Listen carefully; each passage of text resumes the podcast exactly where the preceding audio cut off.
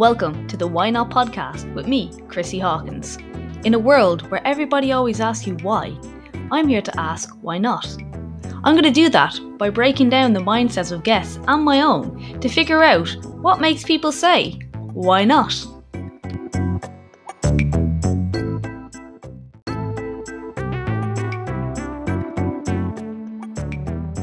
Hi guys, welcome back to Why Not. So today I'm talking to Amelia Thompson, who is a nutrition coach who works primarily with people struggling with disordered eating. So today we actually talk about the difference between eating disorders and disordered eating, how she kind of came into this role working with people like this, and kind of say things in the fitness industry that kind of perpetuate the disordered eating and kind of almost in a sense glorify it and how it these are things that are kind of harmful now and we need to kind of move past them. And then we kind of talk about you know just little things people can do or people find helpful when struggling with this. That obviously it is not a, a blanket statement so there's different things that help different people uh, but these are the kind of things we talked about today. And as ever guys just sit back and relax or walk and listen. Here's my episode with amelia thompson so, hi guys, welcome back to Why Not. So, today I have got Amelia Thompson. So, if you don't know her, she is a nutrition coach, and I'm actually going to let Amelia tell you a little bit about herself. So, welcome to the pod- podcast, Amelia. How are you? Thank you. I am well. Thank you very much. Um, okay, I will do like a Cliff's Note version. I am a registered nutritionist, and I work predominantly. I run a coaching team to support people in their relationships with food and their relationships with their bodies. And I also run an online education portal uh, course, sorry, called EIQ Nutrition with Emma Storey Gordon, and that is a course designed to support personal trainers to educate themselves on nutrition, but also to develop a much more compassionate and holistic approach to health and nutrition. And my background is I have a PhD in exercise physiology and I used to be a university lecturer, but not so much anymore. And I think that's it. Oh, yeah, deadly. So, how did you get into nutrition in the first place? I did sports biomedicine at undergraduate, and I had a, a, t- a teacher, a lecturer who I loved, who was a professor in sport nutrition. And he inspired me to do it. So then I went off and did a master's in sport and exercise nutrition. And so I kind of just went into it through my studies and then I lectured in a nutrition department at university for three and a half, four years. And I developed a sport nutrition program. And so, and then I went into, like, I've always been into health and fitness. And so I competed in bodybuilding for about four years. And when I was going through that process, I recognized that the knowledge of the fitness industry at that time was not very evidence based at all especially within bodybuilding. And so I started to kind of marry the two of my studies and my personal experience in fitness. And then I kind of just fell into the space that I'm in now because nobody spoke about disordered eating at all, which is predominantly where my coaching team focuses. Yeah. And um, did you find there was a lot of that in bodybuilding, a lot of disordered eating? Yeah. Um, it's something that's not spoken about very often, but bodybuilders as a whole have an increased risk of disordered eating and increased prevalence of disordered eating versus the general population. And that's partly because of the type of people that it attracts. There's a lot of crossover between personality traits between um, people with eating disorders and people who fall into bodybuilding. So things like extreme perfectionism, um, sometimes narcissism, these kind of certain traits that cross over. But then on top of that, bodybuilding is a sport or any extreme dieting, even without bodybuilding, is very much obviously aesthetic focused. So you're constantly um, surveying your body, constantly body checking every single day, constantly exposing yourself to subjective feedback on your body. And on top of that, as you get leaner with any sort of extreme diet, your biological drive to eat increases but at the same time you're not allowing yourself to honor that because you are dieting. And so what often happens as soon as you finish dieting you finish competing for that season your biological drive to eat is at its highest. You have often developed quite rigid food rules throughout your bodybuilding prep. You're obsessed with your body and yourself to some degree. And so it all kind of comes together to create a really toxic environment for your relationship with food. So it's super common, but and it's spoken about more now, but it certainly wasn't five years ago when I first started competing. It wasn't five years ago I started. I competed from 2014 to 2017 and we're now 2022. So I finished about five years ago. Okay. Um, did you find that happened to you at all? Yeah, massively. That's why I went into it. So like I said, when I when I finished when I did my first season, so you do like a extreme diet and then you have like an off season and then you do it again for a number of years. And so when I did my first prep, I had a coach at the time and I knew he did warn me, he said post show was quite tough, but I didn't realize just how tough it was. And as soon as I finished, I was regularly overeating to some degree. I would say I was binge eating. I would compensate for my eating with exercise. I hated my body.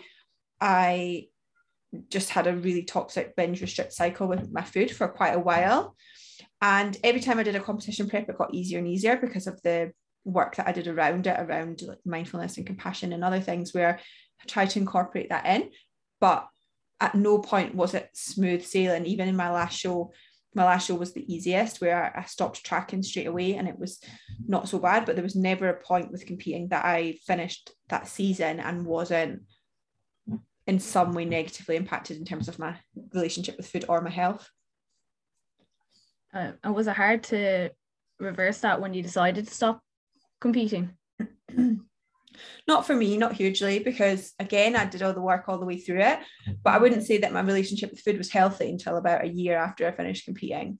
So it, I think people often think that your relationship with food should just be good and should just be quote unquote normal. And it's, but it doesn't really work like that. You have to put in the work. So it took a year of me not dieting. It took a year of me focusing on mm, healthful habits and things outside of my body and outside of myself to really kind of restore that relationship with food but it did take it did take quite a while i didn't find it too hard to be honest because again i'd done the work but i know that it's a really really hard process and had i tried to stop competing a year in when i hadn't done had the experiences that i had and hadn't looked at the research that i had then i would have found it a lot tougher. And i work with clients now who it, it like it might take a year or two for them to really get out of that headspace.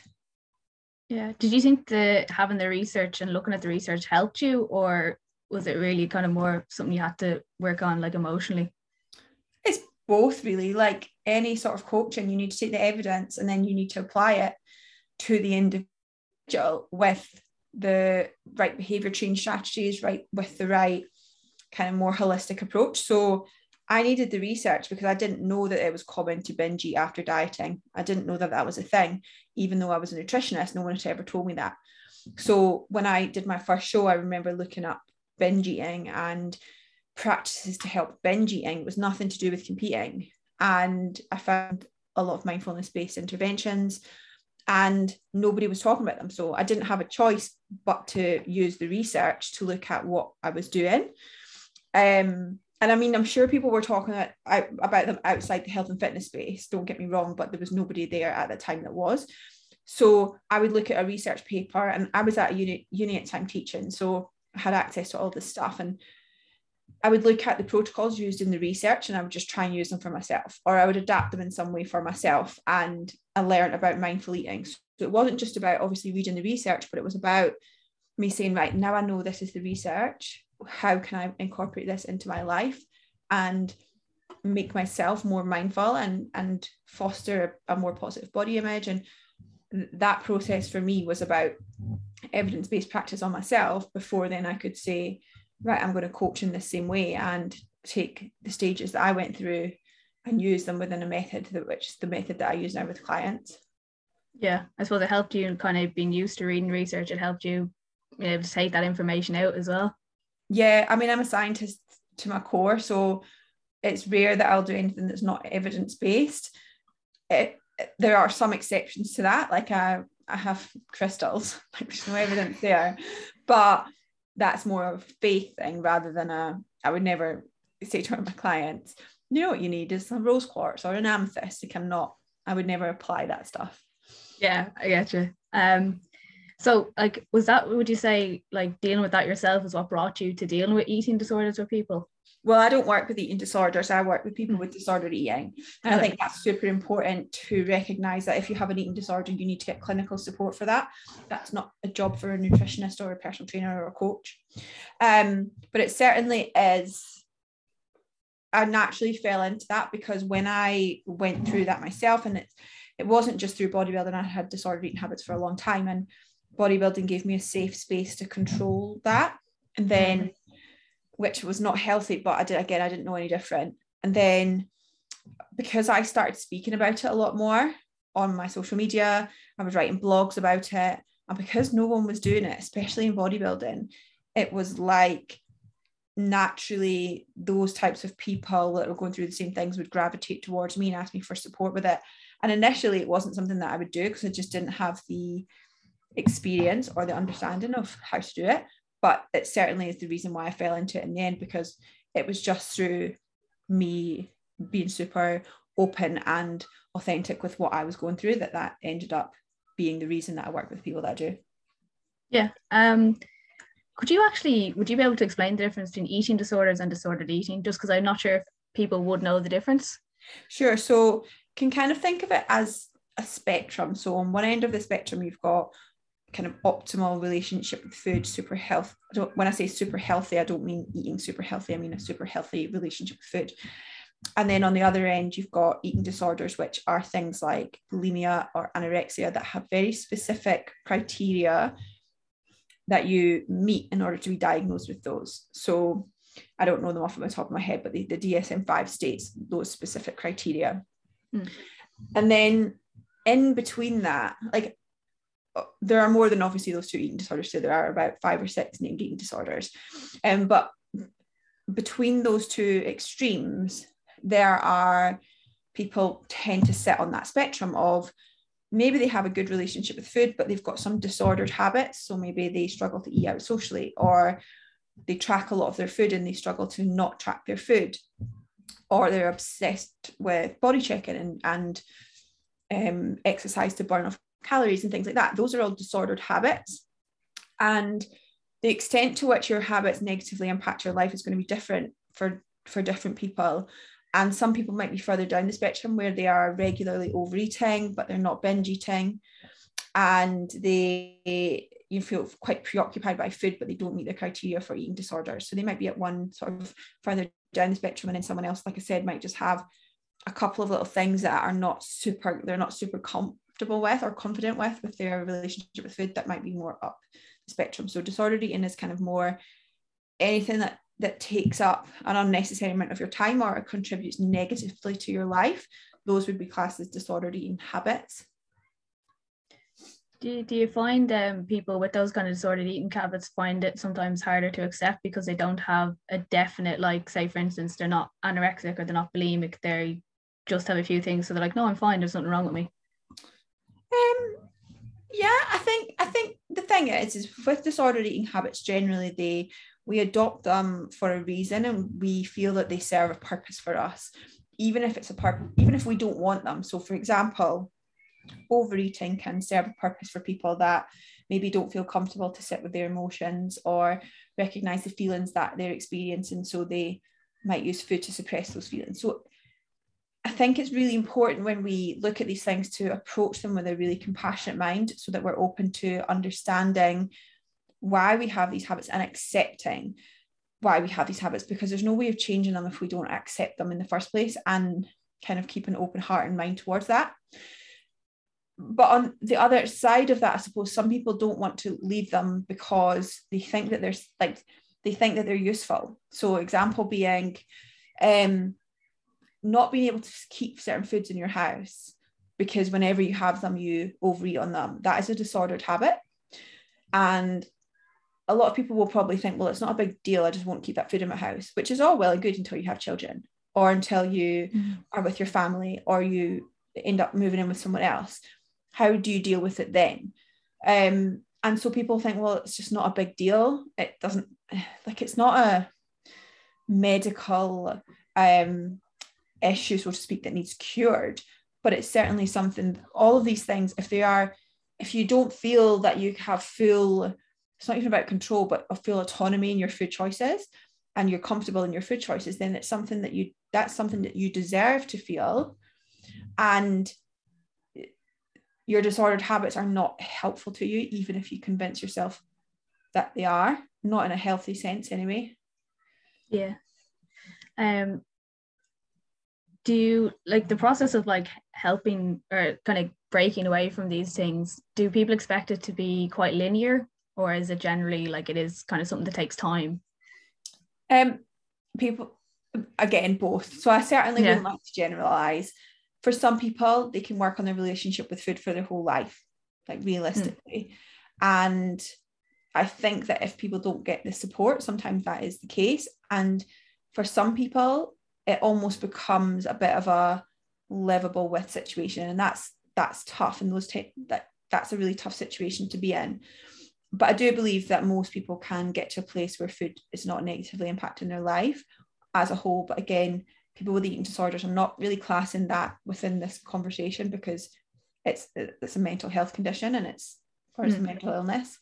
Um some people if it's something small like tracking for example some people can just go over it, I'm just going to phase it out. And within a yeah. couple of months, they phased it out and they feel fine eating without counting calories, and that's great. But for other people, no, if it's something like overeating, it can it can take a long time to break free from. And then often you get people who manage to stop overeating regularly, but occasionally, every now and again, if they're going through something really stressful, they maybe have a week where they overeat and then they feel like they're back at square one. But it's like that happens and it's normal for your body or your brain to go back to the strategy that it's most comfortable with to help you manage feelings. And so i think it very very much differs. I've had clients work with me for three months which is rare to be honest. Mm. um, and i have clients who've worked with me for four years and i've only been going for five years. So you know it's, it's different for everyone i think. Yeah i suppose the reason i'm asking is i kind of see that with the fitness industry you know they kind of expect like they do the six weeks and whatever the amount of time and everything will be sorted and they'll be grand when is it's not really like that you know? You kind of have to keep going. You don't just do like an eight week program and that's you sorted for life. You still need yeah. to work on it all the time. Yeah and i really dislike that. I really dislike this idea that your health can be improved in eight weeks and then that's completely it and this is the problem in fitness especially. We, we confuse fat loss with fitness fat loss with health mm-hmm. fitness with health. We get these all things all confused and a, a, complete health overhaul is going to take more than eight weeks because health is much more holistic than body composition. And for a lot of people, it's actually not got anything to do with body composition at all. But it's the only way that we that we know initially how to change our health is to change our bodies. And the fitness industry certainly perpetuates that. And I love the fitness industry a lot, I really do. But uh, transformations and eight week programs and cha- eight week challenges and stuff like that, they really it's it's marketing it's not there to help you it's marketing it's there to make people money and I understand the drive when you are on social media and you see someone to post a transformation picture or tell you you can get something in eight weeks. We are a nation or a generation of people who love instant gratification. Like that's, we want everything quickly. We, you know, we order food and it's there within 15 minutes. Like we want everything quickly. And so I understand the pull to these types of things, but they're not there to serve you. They're there to serve the coach themselves who's doing that program because it's just, it's illogical to think that you can change your life and your healthful habits within a week, especially if you're 35 years old and you've spent the last 20 years developing them. It just doesn't make sense. Yeah, no, I find that as well. Um, one thing I was interested as well in those transformations, you never see them six months later reposted yeah exactly that. And i did a post on this yesterday actually because a lot of the time those clients come to me because that coach will be using their body to sell their transformation but at the same time that client is now working with me because they've got a really bad relationship with food or they've regained the weight that they lost in that transformation picture but that transformation picture is still out there making the other person money. And it's being used as inspiration for other people. And that to me is really sad um, and I don't really know how we counteract it other than talking about it as much as we can. Mm. Um, do you find there's definitely like there, well not definitely but there's a big lack of knowledge when it comes to relationship with food and working on that when it comes to like fitness coaches? Because you were saying yourself, you did you do a a program for them. Yeah, I think there's two problems. I think one is lack of education, which is why we started EIQ Nutrition when we talk about all of this stuff. I think that's the first thing. And and to some degree, you can't blame personal trainers because the nutrition that they get in their personal training qualification is crap. They don't get any behavior change information or anything about habits. They they get like the very basic stuff and sent on their way. So to that degree, it's like you can't blame them for coming fresh out of a course and not understanding this stuff. But five years down the line, if you've not done any CPD to support yourself and you've not done any of these types of courses to learn, then it is your fault now. And you are a health professional. And I think that's the thing is we are health professionals to some like to some degree. We're not nurses, we're not registered health professionals, but we certainly are working with people to support their health. And I think sometimes we work beyond our scope of practice. I say we as a collective of personal trainers. I think there's certainly that problem too. But then I also think that some people know better, they just don't do better because they care more about their themselves and their money and their success and their ego. And there's a lot of ego in the fitness industry. And, you know, this is a conversation I have with my business partner all the time, is that there's a I hate to generalize here, I really, really do. But at the moment, especially, we're going through a phase of male egos in the industry really stifling change because it's just kind of like who can make the most money and that's what that's what marketing is for and there's nothing wrong with marketing and selling your business. We all have to do it. We all are here to support people first and foremost but we have to make a living off that. But i think that at the moment especially and it's kind of diet culture as a whole to be fair we focus more on making money than we do on helping people. And that is a huge huge problem.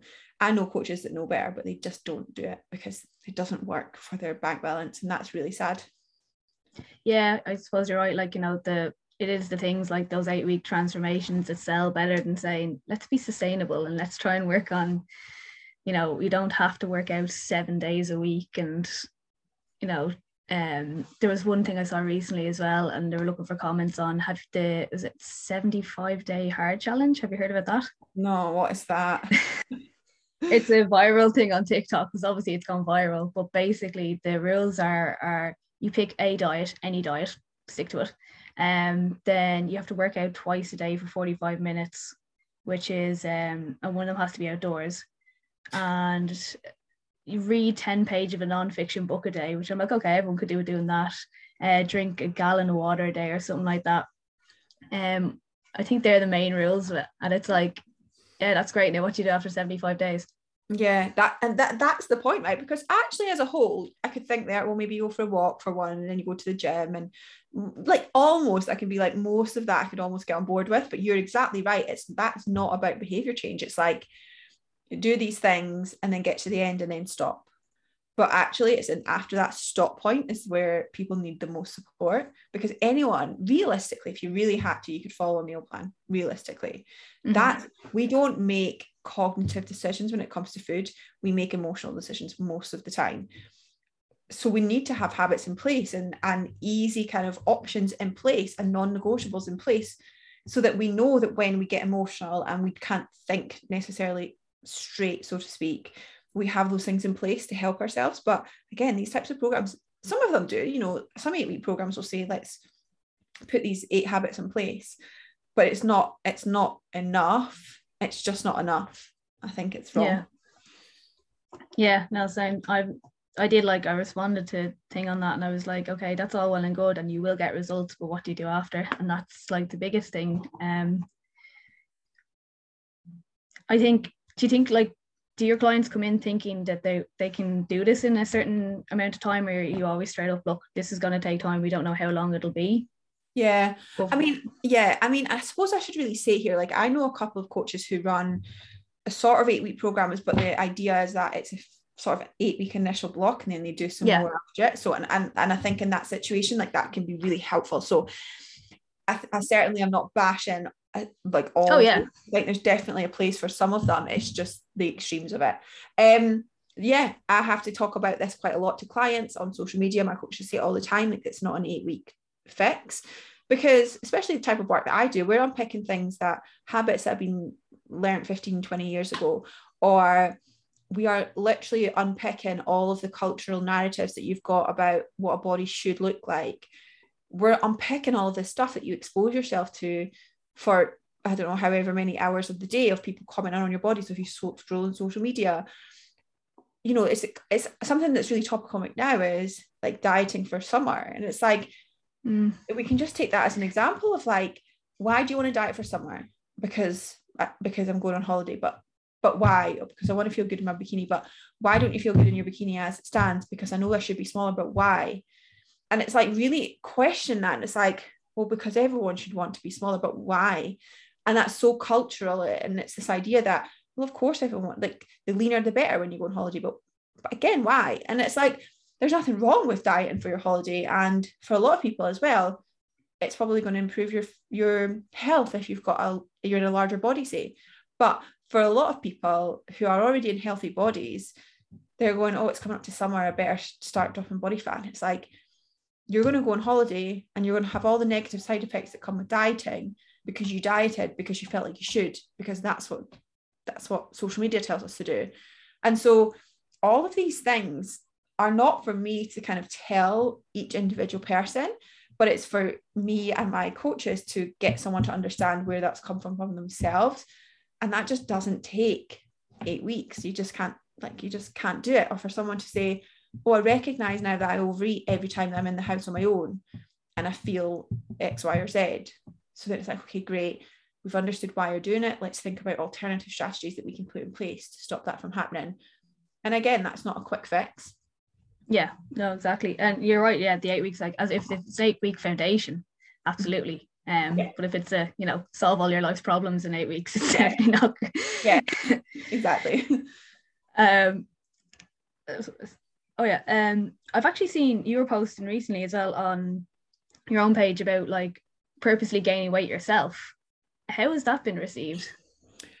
God, I said yeah, I sometimes talk about this on our, my own podcast because people went people went wild when I said I wanted to gain weight. And this was quite a while ago now. I haven't I haven't purposely changed my body composition in a while, but my body composition has certainly changed.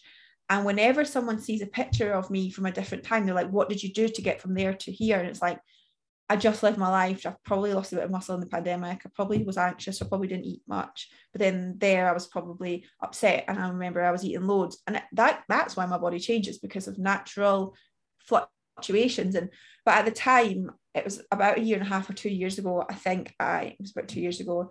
And I genuinely just wanted to gain weight because I and I wanted to gain fat it wasn't like I, wanted to gain lean muscle. I wanted to gain body fat because I was in a healthy body, but I liked, I wanted to have a bigger arse and I wanted to have bigger boobs. Like it was genuinely as shallow as that.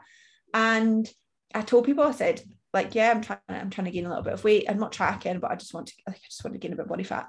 And the outrage that people felt, and every single day they were questioning, like, I don't mean be funny, but you look great now. Why do you want to gain weight? Or I don't really understand. And it's like, because society, like culturally, you have decided that everyone should want to be leaner. I think it's more attractive when I am a little bit fatter. I feel sexier when I'm a little bit fatter. I love to eat. And I think the guy at the time that I was into, I think uh, we'd had this conversation and he was like, Yeah, I think it's, it's sexy when girls are a little bit bigger. Like it was completely shallow. And like I say, it's not something that I'm doing now, but just people could not understand it. They genuinely, I think we're so naturally inclined if we see two bodies to think, well, the person who's leaner must be happier. The person who le- I'd much rather be like the person who's leaner. And we've got this kind of internalized weight bias or internalized thin ideal where we think that thinner means more successful, happier. And there's lots of research on this. Like if when you look at people and you ask them, people often think leanness just means a more positive, happier life.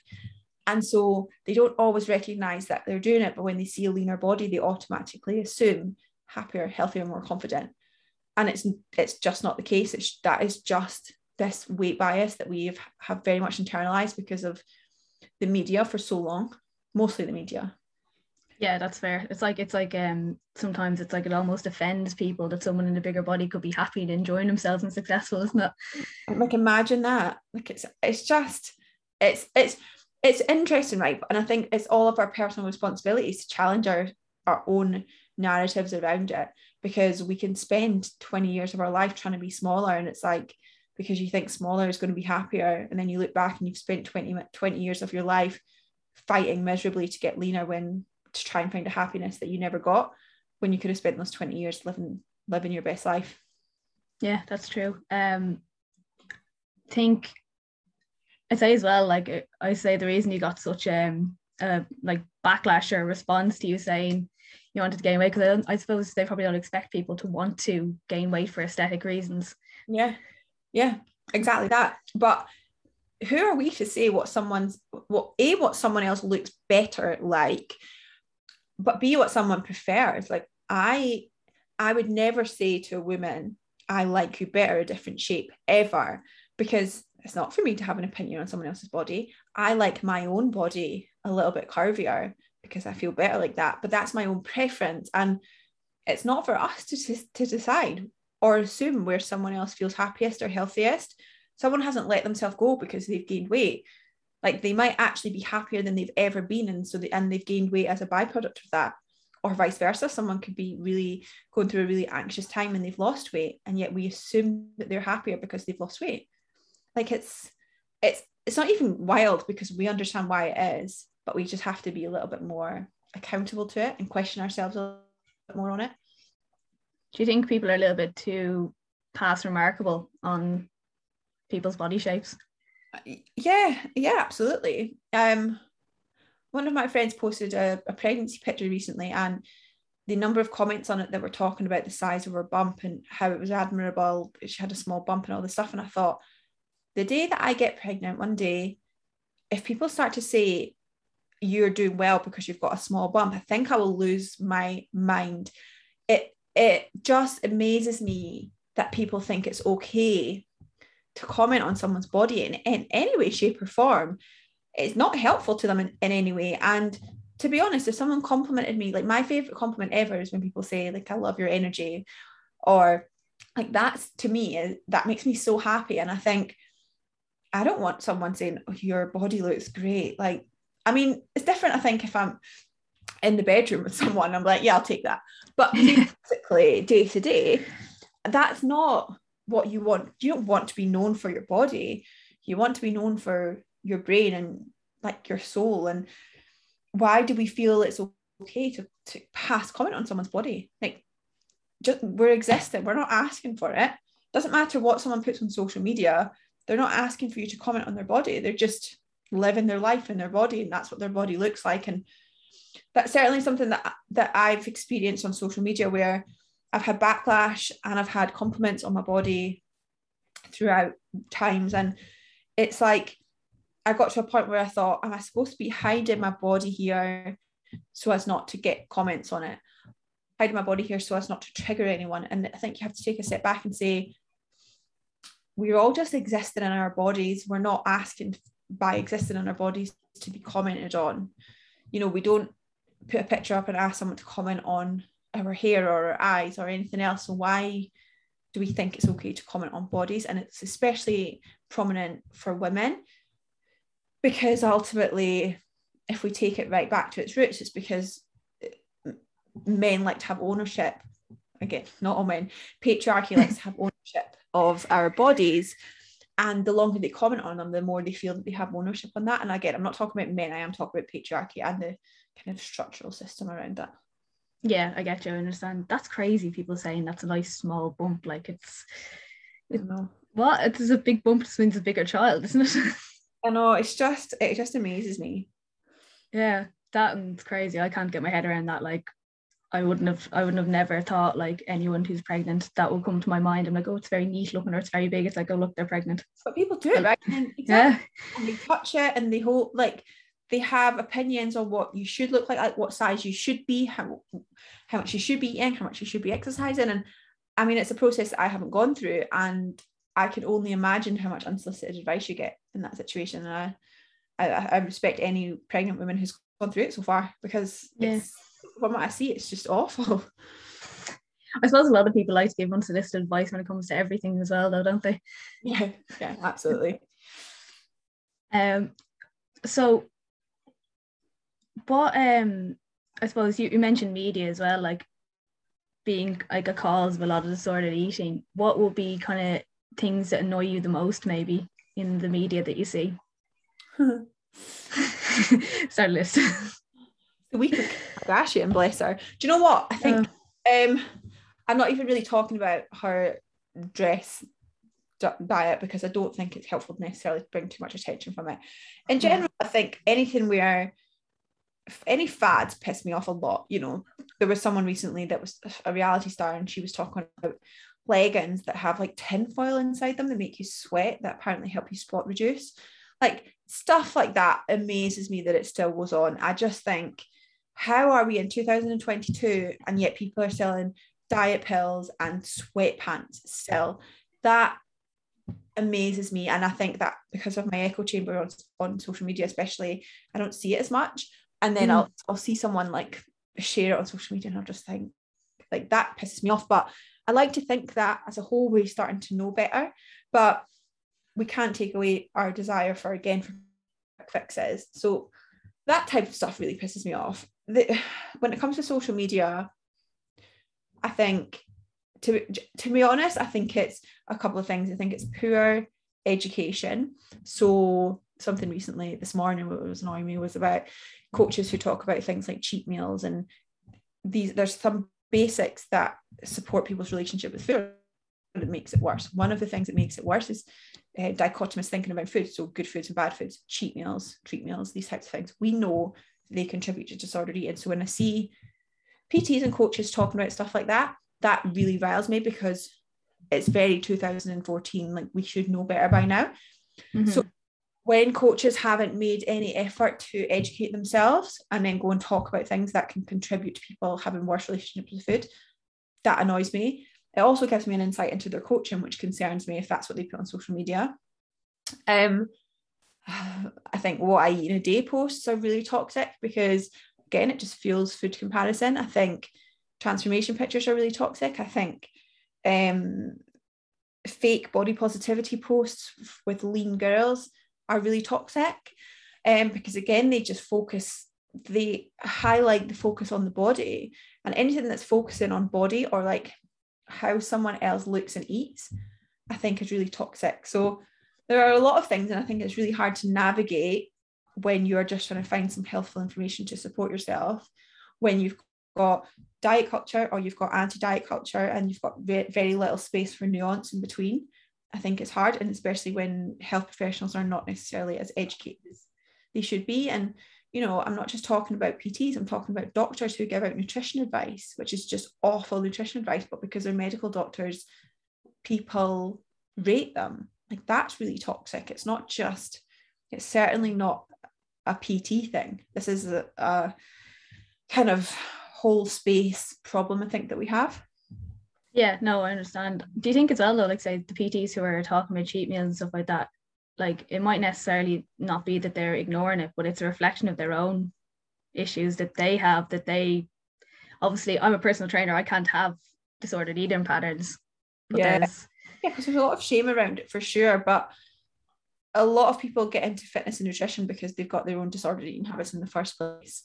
And that's a lot of the time why they become coaches. And that can both add empathy and compassion, and it can also add a lens where people can't then see outside of their own lens of their own experience or it can add it can contribute to people like knuckling down and like not allowing space for any sort of conversation about reality because they don't want to be outed as having these habits which is why removing the shame from it is so important and talking openly about it is so important to say you know i work with a lot of personal trainers as clients and it's hmm. okay mm. to have struggles with your own relationship with food if you're working on those and doesn't make you a fraud for doing your job. It makes you a human being. And I think, especially fitness, we like to downplay disordered eating as if it's like some sort of minority because it's safer than having to actually accept that a lot of your clients are experiencing it and you don't know what to do.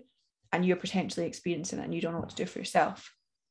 Yeah, I think as well, I, I say myself personally, when I first started, I felt like, you know, you could only show, uh, you know, oh, I'm eating this salad or this omelet and you know and then like you leave out all the the burgers or the drinks and stuff like that because you're a personal trainer. You can't be doing that you know? And now i'm just like when people say it or i will talk to clients about going out drinking and stuff like that and i'm like look it's it's normal. It's not wrong.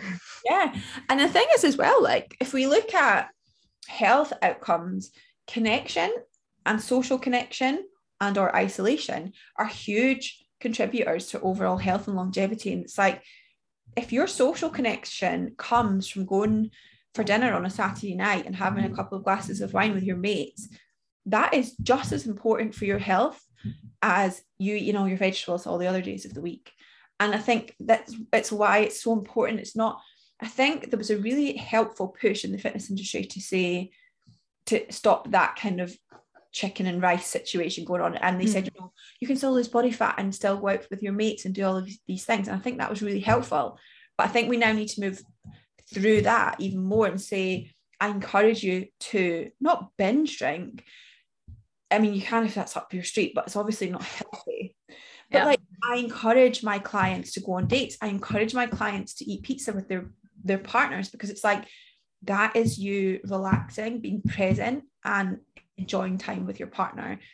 We need to step away from damage limitation by from going out to encouraging this as part of a healthful relationship with food and just health in general.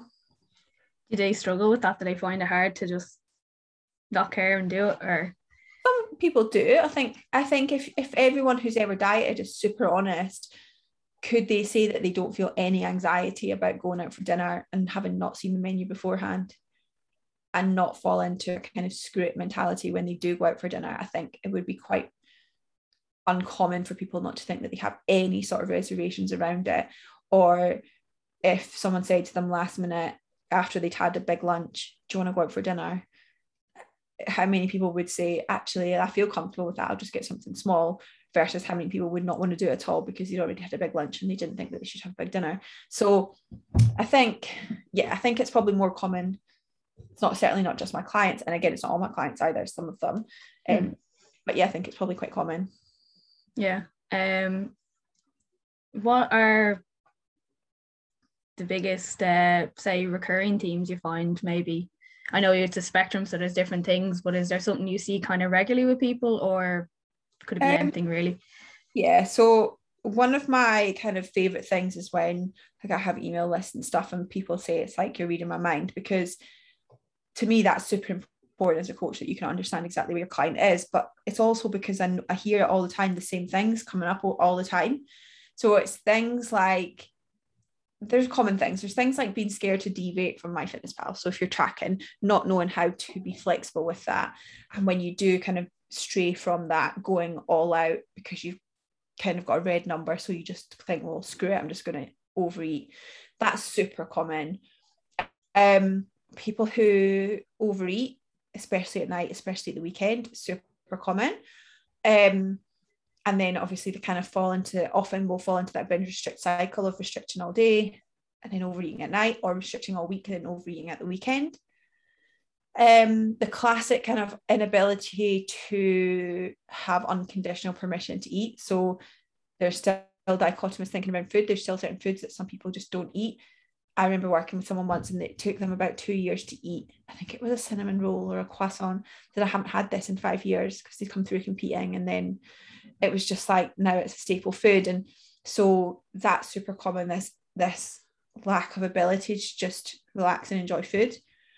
People not being regular with food. So people don't know how to be mindful with their food. They eat at their desks, they eat with their kids or eat off their kids' plates and so they just generally just don't get don't even know what healthful nutrition looks like. And i think that's quite a big issue that we have in the fitness industry in terms of what healthful nutrition is. And i think if you were to ask most personal trainers do you cook with olive oil or do you cook with frylight do you eat 5% yogurt or do you eat 0% yogurt even when you're not dieting? Where that would be healthful choices of cooking with olive oil, for example, essential fats. We need them, we, we can't make them in our body. But how often are coaches and personal trainers talking about that side of things? Or how often are they just saying, just make smart swaps where you eat the lowest calorie option all the time? And, and that can create a lot of food fear for people. So it's again another really common one. And the other things are things like a lack of compassion for ourselves. Most clients who come to me hate the way that they eat, or they hate themselves for the way that they eat, or they struggle to, they feel like failures because they have no self control, or what they feel is no self control. And it's about bringing that compassion back in and understanding that that's healthful and not detrimental to your progress. And so that's a, another classic issue, I think. Yeah, I find that the lack of compassion, I find that with the fitness as well. Like, you know, clients they like miss a session or something and it's like everything's wrong and you're like, you're fine. Like, you know, you didn't you haven't undone everything just by missing one day. Exactly that. And a lot of that falls into that kind of perfectionist tendencies of like, if I can't do it perfectly, then I just won't do it. But mm. that's biggest reasons why you're not making progress in the first place because you are trying to be perfect and perfect doesn't exist there's no way that you can be perfect for the next however many years of your life. It just doesn't exist. And so you will fail. And it's about saying oh i failed i'm human. Okay great. On to the next thing. Start again. Or yeah. again just get keep cracking on. And perfectionism is such a driver for stalls and progress. Again that's often when we see like the binge restrictor trying to be so perfect and restricted during the week and then just eating one slice of pizza and it's like damn you're just going all in. Yeah. Um do do you have any like feelings towards people tracking their calories or? No no. I think tracking is really helpful for some people especially those who are trying to drop body fat or people who are trying to gain body weight. Tracking can be really helpful. Tracking is not a long-term strategy though and i think that's the problem that we have. So if you you can't track for the rest of your life. It's just not feasible. And if you feel dependent on track, tracking calories, and I think it's time to try and step away from it. Or if you are somebody who regularly overeats, then it's time to step away from it. Get consistent with your nutrition over time. And then maybe tracking might be better for you later down the line or not. You know, I think tracking was so good when it first kind of people started using it because it moved people away from meal plans like when I first fell into the industry, it was meal plans everywhere. It wasn't they weren't talking about tracking macros. And tracking macros and flexible dieting was so important. And it went through that phase of everyone just trying to cram Pop Tarts into their flexible diet. And that wasn't helpful, but it was important. It was needed to say, you can have these foods and be still stick to your macros and it's fine. So I do think that that was needed. And then over time, we're a lot better with it now and people tend to be a lot more flexible. We know that if you track your protein calories, the rest is fine. And people are a lot easier with that. But now I think it's like, okay, we need to take the next step of saying this is that served a purpose. Maybe you really understand food now, you understand calories, you've lost body fat, you've developed all of these good habits. So let's rely on your habits now and take tracking away. I think that is really important. And I think that again, if you're looking at short-term programs, it's certainly something that's missed. Yeah, that's true actually. Because I suppose if you've tracked for a while, you kind of start to learn to do things by eye as well. And yeah. if you are obviously if you're worrying if you've put two extra grams of rice in or something like that, you probably need to take that get that out of your life. Yeah, I mean, I heard of a, a bodybuilder who um would weigh his bagels, you know, like pre-packed bagels, and if it didn't weigh what it said on the packet, then he'd cut some off of it. And it's like you're eating a pre-packaged bagel, it might be only like five grams different, but you cut that five grams off. And it's like that's a problem that is a poor relationship with food, and that we have to not normalize that. And you know, again, I'll work with clients who who will weigh food that meticulously, and that is a problem. And we need to remove things. You shouldn't be weighing your food day in, day out. It's not that's again not a way to live, and it's hmm. unnecessary as well. Uh, actually as well when you were saying about people like eating really well and just like eating everything at the weekend i suppose you've probably heard the term of banking calories mm. do you find that works at all or i think it completely depends on your relationship with food so something i teach mm. eiq nutrition is the difference between proactive calorie cycling and reactive calorie cycling for some people proactive calorie cycling where they bank 100 calories a day say not a ton amount 100 calories a day or say Monday to Friday because they know they've got a wedding on a Saturday night and they want to relax a little bit, fine, crack on on the Sunday, Monday, crack on like normal. reactive calorie cycling is when you overeat at the weekend so you reactively restrict all the way through the week and then you overeat again at the weekend unhelpful so if you've got a good relationship with food i think proactive calorie cycling where you, you bank a couple of calorie a couple like a couple of hundred or some calories for the weekend or for an event i think is fine provided that you just move on you're you are compassionate with yourself you don't feel guilt and shame around it and guilt and shame is one of the key indicators that is something that's not helpful to you. If you feel guilt or shame around your eating, then that's disordered and it's something to work on. And that can come from that kind of banking of calories. Yeah, I get that. I think, I suppose, like you said, related to food, but you probably find people who cut it quite a bit. Yeah. And then yeah, goes off the absolutely. Yeah, and you'll they'll be an 1100 calories a day and then massively overeating at the weekend. Like that's really unhelpful. Yeah. Um is there like any kind of i know you can't give blanket advice but any advice for so, people who are kind of struggling with disordered eating like to what they can do? Or like i know say for instance maybe they feel like they can't afford to work with someone to help the problem at the moment is there anything maybe they can kind of do themselves it depends because disordered yeah. is so broad it, it depends mm. But what, like some basic things of understanding what your disordered eating habits are and understanding what purpose they're serving for you. So journal on them. Journaling is one of the best things you can do. So, say for example, it's overeating. Journal about what happened leading up to that event of you overeating, what you felt like after the event, and based on that, what you can do differently next time. Or if it is that you're stuck, addicted to tracking, not addicted, it's not the right word, but obsessed with tracking, figure out why what purpose is that serving you? Because i feel like i need it to control my diet. Why do you need to control your diet? Why is that so important to me? Because i feel like uncertain in other aspects of my life. Okay well how can we create more certainty in other parts of your life or how can we get you to a point where you feel comfortable with a bit of uncertainty? Why do you feel that you need that control? What is it about uncertainty that you find so challenging? Which, of course, we all find uncertainty challenging, but for some people, it can be more challenging. So I think the answer really is figuring out what it is and owning and accepting that, being kind to yourself about it, and then understand, and then thinking, okay, well, why am I doing this? And what alternatives are there to replace that habit? And what actions can I take to do that? that's probably the, the most broadest sense of how you can start. Yeah no no it's um you can't really give blanket advice anyway. Um do you get a lot of pushback from people when you when you talk about journaling? Sometimes. Most of the time not so much now because people know me. When they come to work with me they know what i do by this point. Um so not so much. People don't really like to do it. like to do it. Some people do when they get into the swing of it. But journaling forces you to feel your feelings. It forces you to get reflective. It forces you to stop ignoring what's going on.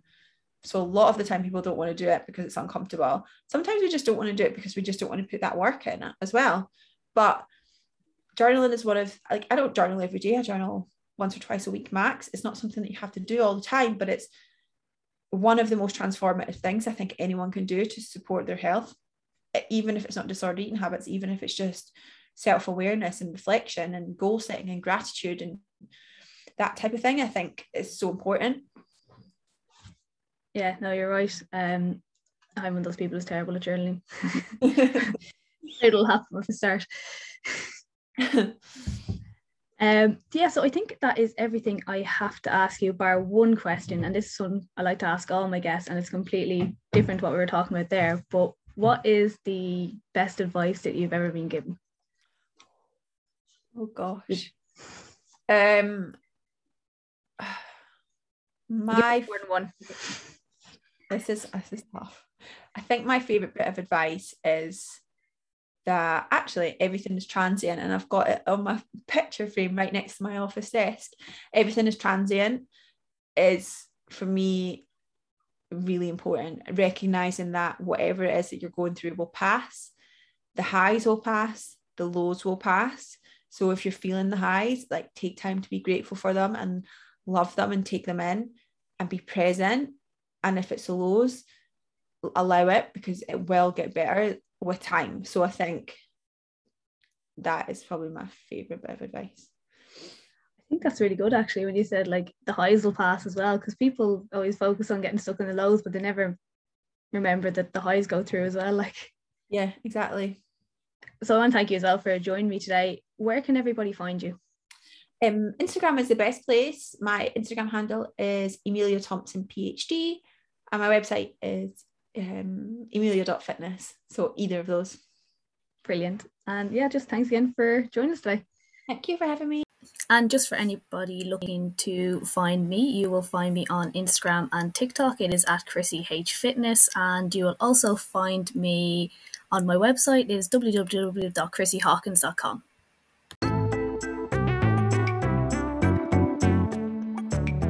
Thank you again for listening to the Why Not podcast. It really means a lot that you are listening in, and I would love if you could please leave a review on Apple Podcasts or subscribe on Spotify. And always, I'd love to hear feedback personally. So if you do want to leave me a message and let me know how you found the podcast, please do.